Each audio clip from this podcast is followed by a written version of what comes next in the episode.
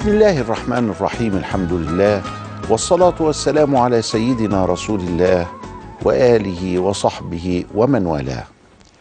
أيها الإخوة المشاهدون آت والأخوات المشاهدات في كل مكان السلام عليكم ورحمة الله وبركاته وأهلا ومرحبا بكم في حلقة من حلقات ربيع النبوة. سألني سائل ماذا أفعل إظهارا للود لرسول الله صلى الله عليه وسلم وللحب وللرحمة في هذا الشهر العظيم. قلت له حاول أن تزور أهل البيت الكرام.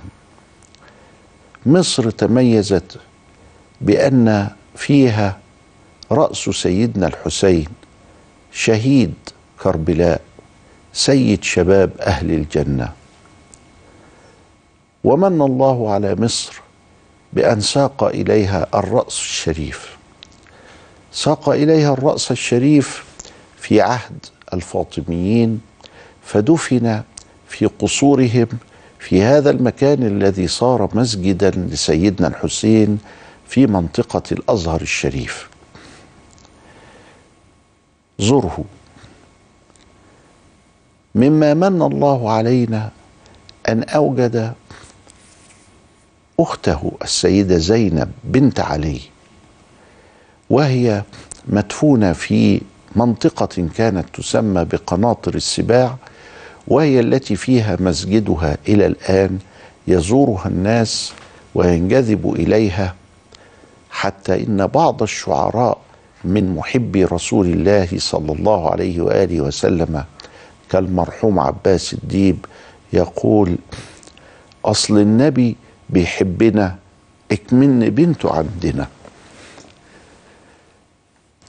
سيدنا الحسين أنجب علي زين العابدين والراجح أنه ليس في مصر والذي في مصر هو مشهد سمي باسمه لكنه لا يوجد فيه وإنما هو دفن في المدينة المنورة.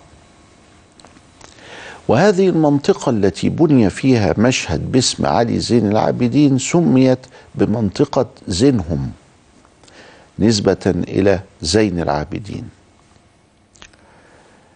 ولكن أخوات زين العابدين في مصر السيدة فاطمة النبوية بنت الحسين والسيدة حورية في بني سويف بنت الحسين والسيدة سكينة بجوار السيدة نفيسة بنت الحسين فأولئك بنات سيدنا الحسين. وبنات سيدنا الحسين نزورهم.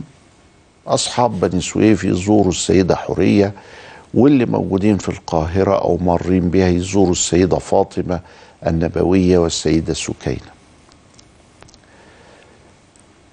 زيارة أهل البيت الكرام يقول الإمام عبد الوهاب الشعراني ومما من الله به علي أن زرت أهل البيت في مصر مصر مليئة بأهل البيت ومليئة بالصحابة الكرام فالحمد لله على هذا الفضل وتلك المنة.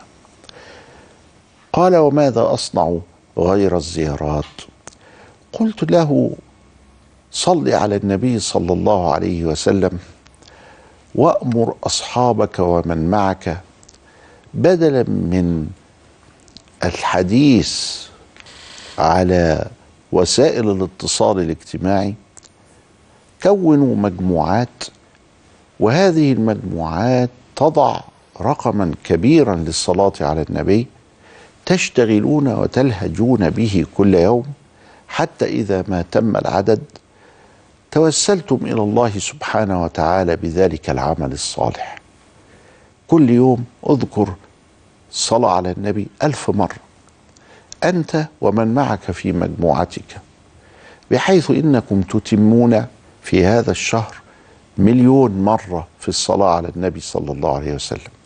حتى تصبح ألسنتنا لهجة بالصلاة على النبي المصطفى والحبيب المجتبى صلى الله عليه وآله وسلم وحتى نتعود أن نقابل الناس بهذه الصلاة على النبي. عندما يعتدي العالمون على رسول الله صلى الله عليه وسلم بالرسومات المسيئة أو بالأفلام الخارجة أو بالروايات الكاذبة فإننا نواجههم بالصلاة على النبي صلى الله عليه وسلم.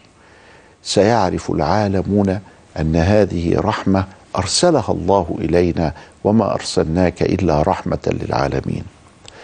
بدلا من التفجير والتكفير والتدمير علينا أن نواجه الناس أجمعين في الأرض كلهم بالصلاة على النبي صلى الله عليه وسلم حتى يعلموا أنهم قد مسوا وطرا في قلوبنا وحبيبا هو الوحيد في حياتنا فينبغي علينا أن نلهج بالصلاة على النبي دائما وأبدا وأن نعود أنفسنا على هذا.